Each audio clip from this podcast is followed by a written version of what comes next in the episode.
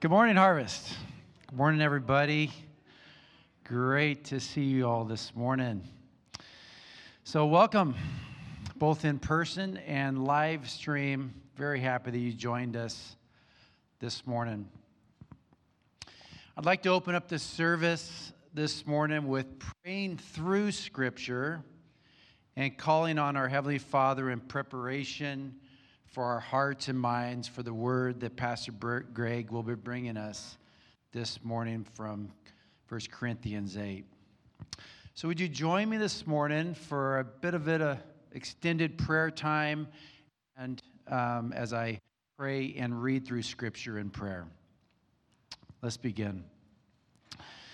Lord, Psalms ninety-one, whoever dwells in the shelter of the Most High will rest in the shadow of the Almighty. I will say of the Lord, He is my refuge and my fortress, my God in whom I trust. Surely He will save you from the fowler's snare and from the deadly pestilence. He will cover you with His feathers, and under His wings you will find refuge. His faithfulness will be your shield and rampart.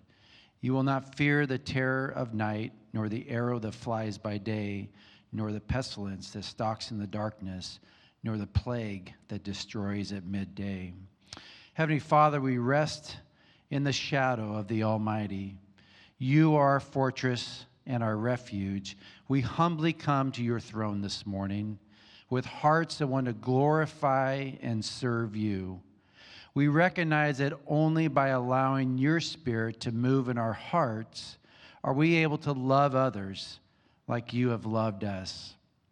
Lord, your words in John thirteen thirty-four, a new command I give you, love one another as I have loved you, so you must love one another. By this everyone will know that you are my disciples, if you love one another. Father, continue to help us understand the depth of your love, so that we can, in turn, love others unselfishly. The Apostle Paul writes in Colossians three twelve, therefore, as God's chosen people, holy and dearly loved, clothe yourself with compassion, kindness, humility, gentleness, and patience. Bear with one another and forgive one another. If you have a grievance against someone, forgive as the Lord forgave you, and over all these virtues put on love, which binds them all together in perfect unity. Let the peace of Christ rule in your heart, since as members of one body you are called to peace, and be thankful. Father, I pray that these attributes that the Apostle Paul writes about are exemplified here in our lives and at Harvest Church. At a time when there is so much in this world to be anxious and fearful and uncertain about, we desire the peace of Christ to rule in our hearts as we put our future and hope in your perfect hands, Lord. Paul again writes in Corinthians thirteen four, love is patient, love is kind, it does not envy, it does not boast. It is not proud. It does not dishonor others. It is not self-seeking. It is not easily angered. It keeps no record of wrong. Love does not delight in evil, but rejoices in truth. It always protects, always trusts, always hopes, and always perseveres. Lord, even though we as family members come with so many different backgrounds and circumstances, we desire to stand unified in Christ, in the death, burial, and resurrection of your Son for the forgiveness of our sins, and the continued preaching and teaching of truth, which is found in Scripture, as we grow together as your family, and as we love each other and neighbors, as you have loved us. In your name we pray. Amen. Amen. Thank you, Scott. Um, if you have your Bibles, turn to First Corinthians chapter eight. Um, and we uh, I made a video that went out Friday that uh, explained, hey, we're not going to be in Isaiah this week. We'll, we'll be back in Isaiah next week. Um, but uh, the, the reason that we're in a, another passage today is because of the world we're in right now, COVID and masks and no masks and, and, and all that. But um, but what we're talking about today in, in First Corinthians eight um, it will, will, uh, will be true long after we don't think about masks anymore.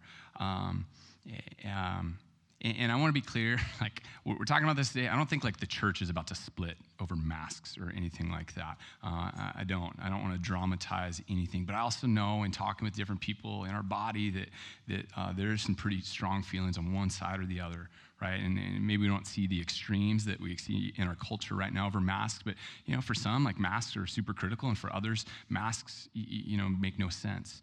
Um, so I don't think we're going to split, but honestly, my heart's been really heavy all week for our body because I, I, I just, I want us to be united in Christ. Um, I want us to care about God's glory more than anything else, more than comfort, more than health, more than politics, more than opinions, more than, you know, fill in the blank.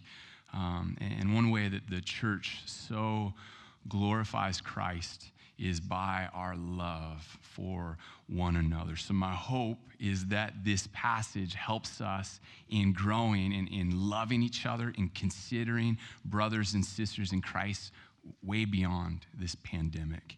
Um, so let's jump in here. First Corinthians chapter eight, verse one.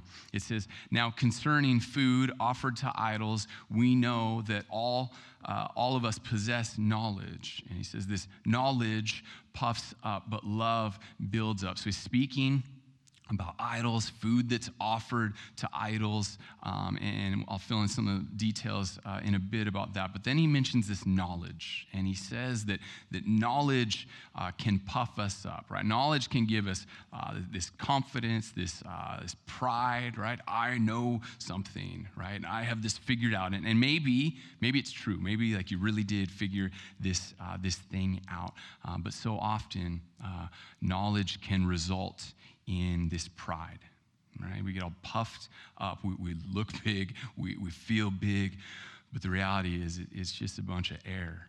And he tells us that uh, what's even better than having knowledge, he says, it's love. Love builds up. Right? That's what the body of Christ is supposed to do. The church is supposed to build one another up. And there are so many times when I think as a body, we do that actually really well.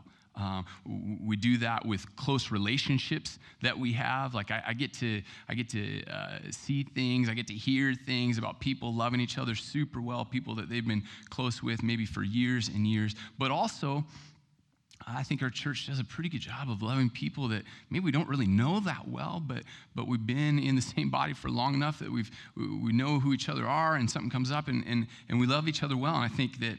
Um, Melissa, uh, Melissa's house burning down is a great example of that. I think Jim's scooter dying is, is a great example of that. People, for Melissa, if you don't know, her house burned down, lost pretty much everything. And we've had so many people that, that have uh, donated money or bought stuff for her that, that she needs for once she finds a place. And we, we still do need to pray that she can find a place. She hasn't found a place yet that she can afford. And, and Jim, he's, he's a, uh, the guy that uh, he, he rides a scooter up to church. I'm not talking like a, a little scooter like that, like a powered scooter. scooter, um, and it broke down, and, and that's his only way to get around, like in his house and outside of his house. Like he, he needs his scooter. Um, so it, it's been kind of a mess trying to get that, but um, we found out that, uh, I can't remember if it's Medicaid or Medicare, but one of them is going to pay for almost all that scooter. So this money that we raised for Jim, I told him, like, hey, Jim, we're just ready. Like, something falls apart in your house, like, we're going to help you. Or, you know, whatever it is, like, we're we're set because um, God's provided, you know, through uh, through Medicaid or Medicare, like, that most of his scooter is going to be paid for. So I think it's beautiful, like, how we love each other. I think um, we do such a, a good job of that in so many ways. But there's also room for growth, right? In any church, um, there are times when, when a church doesn't do that. that well. Um, and, and sometimes um, what we what we know gets in our way. Um, and instead of building up, we can be pretty quick to tear people down in our minds or in our hearts, with our words, with our actions, or sometimes we just don't even see our brother or sister because we're so focused on what we know, on, on so focused on, on being right, and we, we get all puffed up and we don't notice them. And the concern, the care that we ought to have for brother, sister in Christ can be blocked off by us being right, by us knowing. Verse two, he says, if anyone imagines that he knows something, he does not yet know it as he ought. And, and sometimes Paul says things in, in funny ways. He's saying, Sometimes we can be convinced that we know some, something, and yet we, we really don't know as much as we think to know, or maybe as much as we need to know. So are you humble in what you know? Right? Are you humble even in your convictions? God is omniscient, which is just a big word for saying God's all-knowing, right? And we are not. And it's really good to remember that we don't know all there is to a situation, right? We don't know everything that's going on in the heart and mind uh, of a brother or sister in Christ. We certainly don't know everything that's going on in their body. Our knowledge in any subject, in any situation, it is never exhaustive, right? No matter how much we know, there's always more to know. There's always more to understand than what we have acquired. So we need to be humble. And COVID's been tricky, and it's been frustrating as, as the experts have come out with this thing, and then like two weeks later, it seems like they're saying the opposite things. It's been hard to keep track. Um, it's been hard to, to figure out, like, man, what is true here? And, and yet, all of us form opinions, right? All of us come to conclusions, and maybe your conclusion is spot on. But even if you are right, I hope that you admit that there's plenty that you don't know. Right? That's the boat that all of us are in. There's a ton that, that we do not know, not, not just in COVID, but, but in all of life. And, and all of us have to make decisions. And with everything that's happened over the last year, I think a lot of us, maybe all of us, are pretty worn out, right? Even if you and everyone close to you is healthy, right? Even if you are still employed, this year's just been a grind. I know for some of you this year, uh, you have lost your job, right? Or, or, or, or uh, maybe you haven't lost your job, but your work environment's just become toxic for whatever reason. Some of you, I know, it's been um, a, a real burden that, that you've gladly taken on, but a burden to care for someone that's vulnerable, and you've had to make sacrifices, and it's it's just been tough. I know some of you have lost uh, your business. You're trying to figure out how to make ends meet. I know others that you haven't lost your business, but you, you're just trying to keep your head above water so that you can pay your employees so that they can feed their families. Um, this is the first year that I can remember that parents are more excited than kids to be done with school for the year and to get to summer. Like, I know I'm so pumped. I, I've been counting down. We started counting down day one, actually. Like one hundred eighty days, I let my kids know when we only had one hundred seventy-nine left. Um, some of you have uh, have dealt with depression or anxiety in, in ways that maybe you haven't dealt with ever before, or maybe it's just been a really long time. I know I've been more anxious in the last six to eight months than I've been in my whole adult life combined. I've never experienced uh, this. Um, man, some of you feel trapped, right? And, and then we throw masks on top of all of this stuff. And, and for some, wearing masks is nothing, right? It doesn't bug you. In fact, you don't mind that, like, you don't have to put on makeup, or guys, you don't have to shave, right? Um, Or, or I like that I'm not as self-conscious about my breath after lunch because I got a mask on. Like, who cares if I had onions on my tacos? Um, so e- even while uh, we have a, a ton to thank God for, and I really hope you can see, like, reasons to thank God uh, in this last season, um, this year's been hard. And, and so many issues in our country have just been so polarizing. And, and, and what we know often hasn't helped us to be more loving, as we're just kind of exhausted, we're wiped out. Verse three, Paul says this, he says, but if anyone loves God, he is known by God. And that's a significant statement that I think it'd be pretty easy for us to just blow by, that, that those who love God, those who are in Christ, are known by God, right? And it's one thing as a believer, and this is significant, to be able to say, I know God, right? Because of Christ, like, I know God the Father, Jesus the Son, the Holy Spirit. That is significant. The more I think about it, though, I think it's even more significant to say that I am known by God, that you are known by God. And I was trying to think of an example of, like, some person that all of us could think, like, man, it would be amazing to be known by, like, this famous person. And I was trying to think of, like, athletes, that won't work. Politicians certainly won't work. Um, so I thought of Billy Graham, right? Like, I hope we can all go, man, Billy Graham's pretty amazing, uh, pretty amazing guy. Uh, well, uh, Billy Graham knew my wife's uh, grandpa. Wally. Wally, uh, Wally moved to Seattle. I don't know if it's like the forties, moved to Seattle, lived with a family for a while that uh, housed like um, evangelists and missionaries and, and itinerant preachers. Um, and his dad, Wally's dad, was an itinerant preacher. He traveled all across the country preaching at, at different things. So Wally had a place to stay here in Seattle with his family as he got his feet under him. And Billy Graham came out for his first crusade and stayed at this same house with Wally. And, and crusades back then, like Billy Graham's crusades at the end, I think were like a couple days. Man, it, they started out like weeks and, and sometimes like I think even a full month. And so he and Wally got to know each other pretty well. And he actually asked Wally to, to be um, the, the head usher at this first crusade. And at the second crusade, he said, hey, you did a great job. Will you be the head usher again? And then the third crusade uh, in Seattle, sorry, is what I'm, I'm referring to. The third crusade in Seattle, um, he invited Wally to sit up on stage, like look through the, through the whole thing. Uh, pretty, pretty amazing. Like when, when, when Billy and his crew would like come through town, like they would eat at, at Wally's house with his with his family. Uh, so we've got a, a bookshelf in our house, uh, this kind of built-in bookshelf in our main living area. And Lindsay's like decorated, so it looks like really nice. And uh, there's this one section where we've got like these cool old books, but really like we've never read any of them. Like we just think they look rad. Um, so none of them mean anything to us except for this one. And, and it's this Bible that, that Wally had. And, and you, you open it up um, and, and it, there's this little handwritten note. And it says, thanks a million, Wally. Love, Billy. And, and I just, he's not my grandpa. I've never, never even met Wally. But I think it, I just think it's so cool, right? That like, man, Billy Graham knew, knew Wally.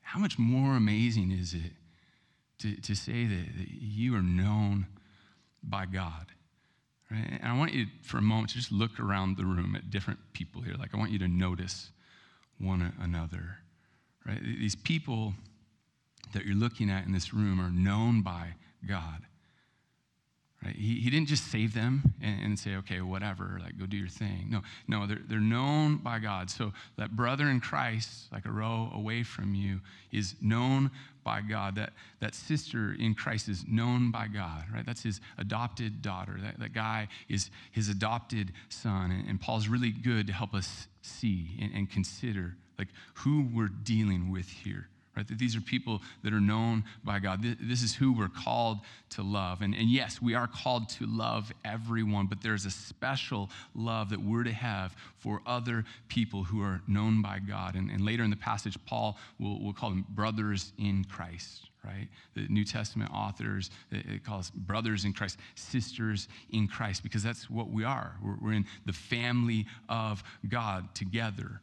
Right? We each need to see each other. We do better to see each other more and more as family. We need to be reminded that we're family. And there was a time where, honestly, I thought it was pretty cheesy to call someone like my brother in Christ, my sister in Christ. It just kind of sounded hokey to me. But then I think about my own brother, my biological brother. And there's nothing I wouldn't do for my brother. Uh, I, I mean, honestly, I, there's... there are probably things that I should not do for my brother, like if he got in trouble, that I'd be tempted to do because this is my brother. Like I, I, I love him. And, and, and that's what the biblical writers want us to understand. That's why we they use this family language. So I don't just see this person that I go to church with every week as, as another person even, or, or just even as a as as another uh, person who, who loves Jesus. But no, this is my this is my brother in Christ. This is my sister in Christ, of course. I'm going to love them. And, and, and as we read in Scripture, I think it's hard for us in our Western culture, in this American culture, we just, we tend to see everything through this individualistic lens, and the Bible just doesn't write that way, right? When it says you, most often that you is plural, you the body, right? You Christians, unless it's really clear that it's talking to an individual, you'd do better to assume that it's talking to to to the whole, like the whole church or all, or all of Christianity. Uh, verse four here, it says, therefore, as to eating, uh, as to the eating of food offered to idols, we know that an idol has no real existence and that there is no God but one. For although there may be so-called gods in heaven or on earth, as indeed there are many gods and many lords, yet for us there's one God, the Father, from whom all things, or from whom are all things, and for whom we exist.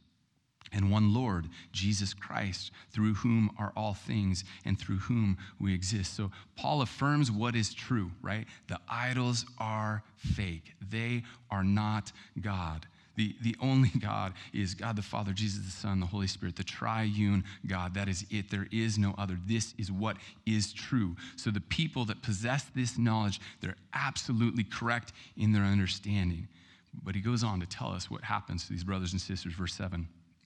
However, not all possess this knowledge, right? That, that, that these idols are fake gods. They're not, they're not even real. But some, through former association with idols, eat food as really offered to an idol, and their conscience, being weak, is defiled.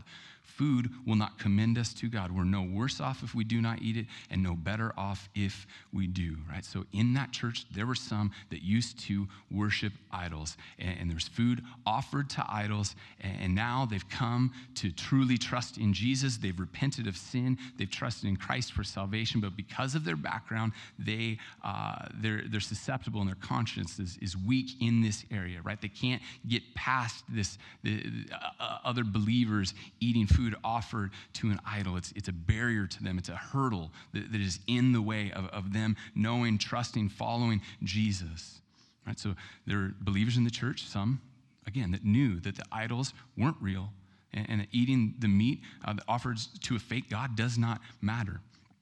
But this truth, it's interesting, this truth to Paul isn't as important as what is happening to them. Right? Paul, Paul doesn't say, hey, what I need you to do is correct, correct this thing. Logically explain to them that this doesn't matter, right? There's not even a hint of that in this passage. His concern is that it's damaging their conscience, right? Paul's concerned about the impact that this has on them because, uh, because of their convictions, even though their conviction is wrong. Right? And one little tiny caveat that I will not spend much time on, just because you have a conviction doesn't mean it's correct. And as Christians, sometimes we stand behind, this is my conviction, and what we mean by that is no one can convince us otherwise. We ought to have humility even in our conviction. Paul, next verse, verse nine, he, he gets into rights. He says, but take care that this right of yours does not somehow become a stumbling block to the weak. Right? And as Americans, we relate to this, right? We, we, we talk a lot about rights, and, and I think it's easy as Americans for rights to become an idol for us. And do not get me wrong, I, uh, we are so blessed, the, the rights that we have in our nation, and I do get nervous that many of our rights uh, are eroding away and, and will erode away over time. Um, Paul specifically here is talking about rights that he has before the Lord, freedoms that he has in Christ. He has the right to eat meat because the food he eats or, or doesn't eat isn't what gives him right standing before the Lord. However, that right isn't what matters most to him. What matters to Paul is his brother or sister in Christ. What matters more to Paul than his right to eat meat Is, is how his actions impact another Jesus follower. And, and as I'm reading this, I, I'm just going, man, Lord, do, do I love other Christians like that? Right? Do we love other Christians that way? Paul's love for Christians is convicting. If you turn to Romans nine, verse one, he says, I'm speaking the truth in Christ. I'm not lying. My conscience bears, uh, bears me witness in the Holy Spirit that I have great sorrow and unceasing anguish in my heart. And then he says, for I could wish that I myself were accursed and cut off from Christ for the sake of my brothers, my kinsmen, according to the flesh, right? Man, how much do you love your brothers and sisters in Christ? I'd be shocked if any of us could say that. And he's talking about people that aren't even Christians yet, just people, uh, fellow Israelites, who he, he wants them to be Christians. He wants them to be saved. Paul's love for them is off the charts, right? He's saying, I, I wish I could be cut off from Christ, right? I'd trade in salvation. I'd be sent to hell in order to save my fellow Israelites. And Paul knew that if we read those words, he knew exactly what we'd, th- what we'd think. We'd think, oh, he's, he's trying to make a point. Right? He's exaggerating, but no, that's why he starts off verse one the way he does. He says, I'm speaking the truth.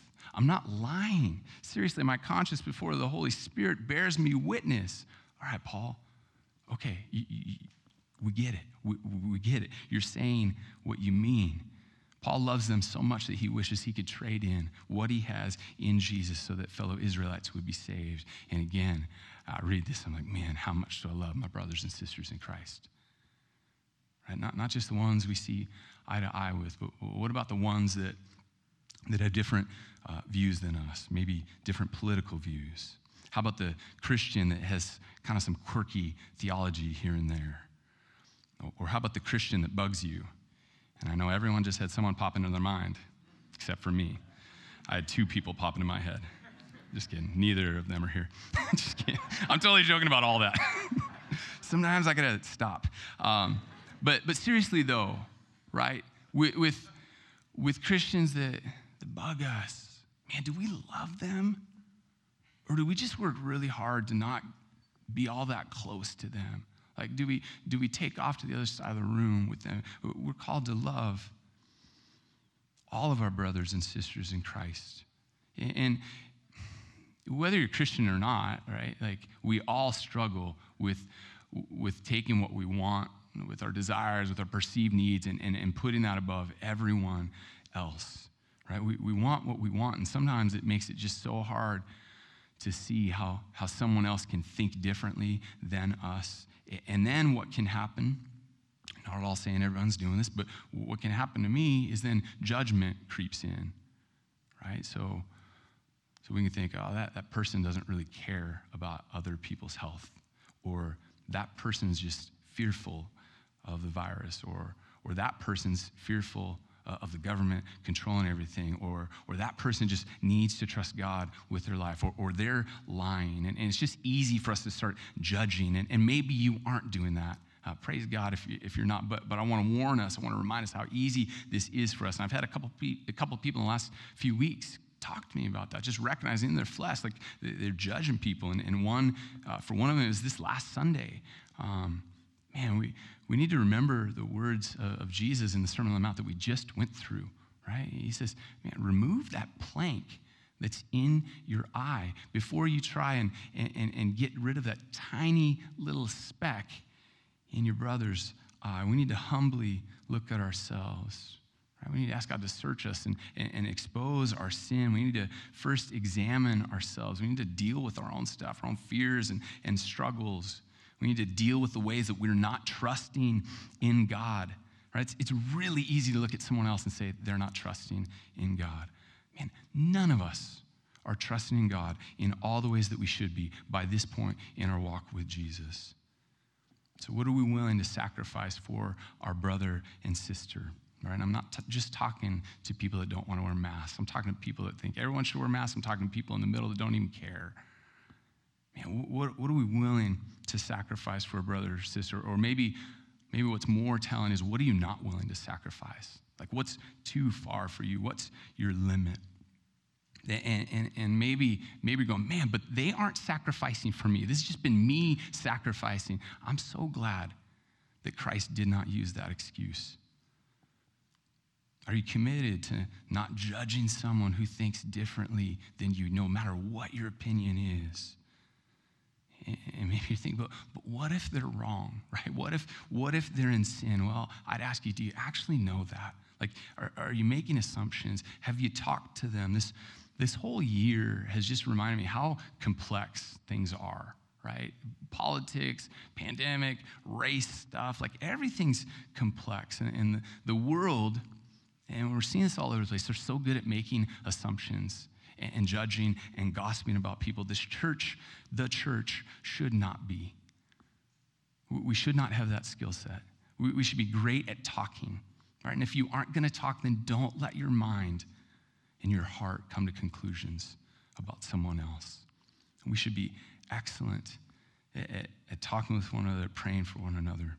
Verse ten, It says, "For if anyone sees you who have knowledge eating in an idol's temple, will he not be encouraged, if his conscience is weak, to eat food offered to idols? And so by your knowledge, this weak person is destroyed, the brother for whom Christ died." Right? We have a responsibility for brothers and sisters in Christ. How we live actually impacts others. None of our living happens in a vacuum. Right? Just like, like how we live in our nuclear family impacts the rest of the household, the same is true in the household of God. So we consider others in this family that Christ has made, and we would do well to think this way more and more. And yes, in the pandemic life, but long after the pandemic is over, right? Long after, after we don't even talk about COVID every day and masks and vaccines. Paul makes it clear how valuable each brother or sister in Christ is, as he says, this is the one whom Christ died for. There's really no argument that you can make against that. The Christ follower is so loved and so valuable that Jesus died for them. He made the ultimate sacrifice. So these, these huge sacrifices that we feel like we're making in comparison to Christ, obviously they're puny. Whatever sacrifice you consider for a brother or sister in Christ, it isn't laying down your life for them, right? It isn't taking on the wrath of God in the place as a substitutionary atonement. You're just considering, how do my actions help or even harm a fellow believer? Am I doing something that's distracting from Christ right now? Am I elevating myself above them? Am I showing grace? I, this, this week, I, I've just been wrestling all week. Um, what do we do? Right? And at one point I was considering, and I brought before uh, staff and the elders, like, do we do two services, right? One that has masks only and one that's masks optional. And, and, and I hate, I actually hate that idea, but in talking with people, I'm like, man, there's some people that feel so strongly, like I don't even know if they can see each other. And, and I know, I mean, I just know, like for some of you, like, masks are driving me crazy. And I know for others, like you come into the church and, and you, then you see someone with a mask off and you're just like distracted the whole time, right? Like maybe maybe you're vulnerable and, and you can't get the vaccine. Like we have multiple people that that's their situation in, in our church. So someone just saying, hey, if you're concerned, why don't you just go get vaccinated? Like it's not that easy for you. And, and man, I'm sorry, because most of us just don't realize that. Like we don't think through all the complexities of, uh, of, of everything for everyone. I know some of you wear masks all day at work, right? And and, and it's just, it's driving you nuts. And, and some of you have to police people in masks, telling them to wear masks, and you don't even know like what you think or or what you believe, and, and you want to come to church and just have it be this safe, normal place where like you can see someone smile. You desperately want to see people's faces. Uh, I know that we have uh, multiple people in our church that when you wear a mask, you feel like you're suffocating. You, you feel like you're drowning. And, and many of us don't relate to that. Um, uh, and if you're like me, um, I've honestly thought and said out loud a couple times uh, to some people, man, it's not that hard.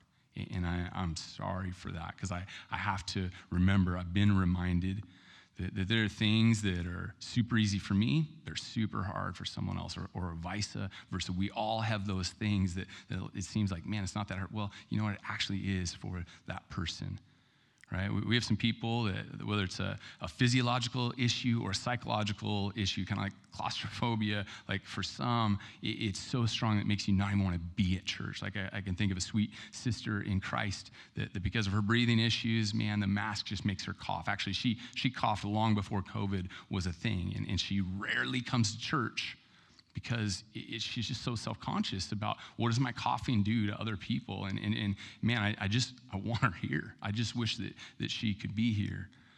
Nah, for that handful of people that I can think of that, man, you, you shouldn't wear a mask, there's at least four of you I can think of, I just want to tell you, just come, right? Like, even if you just have to hang around me, like, I'll protect you and say, they're, they're with me, it's cool. Um, I, I mean, I said that in a funny way. I really just want you to be able to come, though. Um, our country's at odds about all this, and, and I, I can handle that. Right, like I, I, it makes me sad to see our country so divided over so many things, but but I expect that. What I can't handle is Christians living this way. And I don't just mean us. I mean Christians all over our country, all over this world. Um, man, we ought to be different from the world, right? Like we should be so different from the world. And, and um, honestly, I'm embarrassed. Um, uh, and, and again, I'm not just thinking about us. But I'm just looking at the news and all kinds of things. Like I, I'm embarrassed. I'm sad. And I, I want the testimony of the church to be just so different. Verse twelve. It says, thus, uh, sinning against your brother, right? This is the one with knowledge that's, that's eating the meat that, that, that knows there's uh, this isn't a real God. So, thus sinning against your brother and wounding their conscience when it is weak, you sin against Christ. Therefore, if food makes my brother stumble, I will never eat meat, lest I make my brother stumble. All right? Our, our not giving up a freedom for a brother or sister in Christ can be sinning against them. It can be damaging to them. It can be sinning against Christ. And, and I, I'm not claiming that masks like fit this passage perfectly, right? But there are things that, that we can take away from this. And really, I hope we're taking away so much more that has nothing to do with masks, because masks eventually won't be a thing. But there are times when we choose a freedom that we have in Christ, and because of that decision, we damage this brother or sister, this family member. We're sinning against them. We're sinning against Christ. And, and Paul, man, I mean, Paul is... his love is just wild. He's ready to, to not just give up meat, sacrifice idols, but which he has the freedom to eat. But he's, he's just ready to go vegan, right? Which for some of you, that's like, that's crazy. Can you do that? Aren't you just born vegan? But but but how his life impacts another Christian is more important to Paul than eating meat. I know, like some of you are like, man, why are we talking about mass? Like I don't even care. Um, but there will be other scenarios in your life that you will care about. They'll be really weighty to you. And what we sacrifice for a brother or sister. And the application I think I've most often heard, I've certainly most often thought of with this passage is alcohol, right? So let's say you have a brother or sister in Christ. They're an alcoholic. They, they, they turn to Christ. They, they trust him with, with all of who they are, including uh, that, that battle. Um, and, and you... You have the freedom to drink alcohol, not to get drunk, but to, to enjoy some alcohol. But for the sake of your brother, right, who who who because of their background with alcoholism, they, they really struggle. They're weak here. They're susceptible. So you decide, hey, I'm going to, at least around them, I'm giving that up. Or maybe you completely give it up. But this is what, like, the stronger one does for the weaker. But in our scenario, who's the weaker brother? Right? I wonder if either position thinks the other is weaker. And I can imagine scenarios where either side is the weaker brother. It's easy to make your health uh, an idol. It's, it's easy to not just be cautious, but to live in fear. It's also easy to, to just be so frustrated with mandates and shutdowns and, and, and politics and the impact that it's had on other ones that you're just angry, right? There's just like this, this, this simmering anger going on. It's, it's easy to think that, that masks do so little that to ask people to wear them is absolutely ludicrous. It's easy to think that if masks help even a tiny bit, then why wouldn't you do that for someone? And, and, and then to judge them as, as unloving. I think there's all kinds of ways that every side can, can sin in this. I, I didn't do... Uh, the mask man- mandate. I didn't do uh, the, the two services because as I talked with the elders, as I talked with the staff, uh, I really I really came to, to think that, man, the, the best thing for us is to wrestle through how do we love each other? Because that's what matters long after Mass. Right? There will be other things, though, that come up that I think won't be as obvious as masks. And we need to ask ourselves, are we taking into account how we serve each other? So that's what I'm asking you to do is, is think through how do I love my brother and my sister, right? Which may mean taking non-gospel convictions and willingly laying them down for someone else's sake. Uh, I'm asking that you have grace for people that you disagree with, and, and maybe you aren't ready to have a conversation, right? Because right now you, you just couldn't trust yourself to say loving words, but, but will you show them grace, right? Again, long after masks. Will you consider the needs uh, of others e- even above your rights and, and your freedoms? And, and for people that are black and light, black and white, I'm not drawing uh, like a hard line for you. Like you got to wrestle, you got to think, you, you got to consider. I'm going to close with this, First John four eleven. Beloved, If God so loved us, we also ought to love one another. No one has ever seen God. If we love one another, God abides in us and his love is perfected in us, right? Everything in the life of the believer should come down to God's glory. John says, when we love each other, others can see God because his love is lived out in us. All right, so this issue that we're dealing with today and every other issue needs to be about God's glory, right? Not ultimately about our health, and I'm not saying forget about health, but we can elevate that above God. Not about, not about your tribe, not about what, what I want or don't want, not about my rights, not me, me, me, but about God, the Father, the Son, the Holy Spirit. And our, our current situation is lame. Man, I'm so done with it. Uh, I'm, I'm worn out. Uh, I've had a couple different people tell me like, hey, Greg, I think you're gonna burn out. I don't know if that's true or not. Um, I've had plenty of conversations this week, multiple texts. Someone wrote me a letter uh, yesterday just making sure I'm okay. Um, you know, honestly, I have not enjoyed this week. Um, I've cried every day, and apparently today's the same. Um, but I think it was Thursday night. Uh, Lindsay asked me um, if I was doing better. Or no, no, she said, she said, sorry, you got to deal with all this. And, uh, and I told her that day I was thinking about Isaiah. And we're going to get to this. I think it's in Isaiah twenty. Um, Isaiah was asked by God, not asked, he was told, he was called by God to walk around naked for three years, right? And, and there's debate, like, was he literally fully naked? Was he just mostly naked? And, and I said to Lynn's, like, either way, Lord's not asking me to do something crazy like that. Like, I just got to deal with masks right now. And I'm totally serious. Like, I'm like, this season will pass. Like, I'm so glad I'm not one of the prophets. Like, I, this is going to pass. I'm tired, but... But man, God's gonna get us through all of these hard, hard things. And I just think we're so worn out because we can't tell when the end is coming. But but God has us in all of this. And, and we're we're the family that, that Christ died for. Praise God for that. Let's pray. Jesus, we love you, Lord. Like I, I look around this room and, and I see so many people that I've known for, for years and others I'm just getting to know. And, and, and to the degree that I can know uh, someone's heart and what they think about you, I just see so many brothers and sisters in Christ, so many, so many people that are known by you. And, and I thank you for that, Lord. And I pray that you'd increase our love for one another. I pray that where we're prideful, you'd show us that. Uh, I pray that that um, where we need to make sacrifices, we, we do. I pray that we'd be ready to have conversations, Lord. I, I pray for I pray for grace, Lord, that we'd be so gracious with each other. God, as as things like stir up in us that aren't good, God, we help us to deal with those. We help us to come to you with sin. We help us to come to one another if there's anything we need to confess to each other, Lord. If, if there's things within our body that need to be reconciled, God, would you do that work?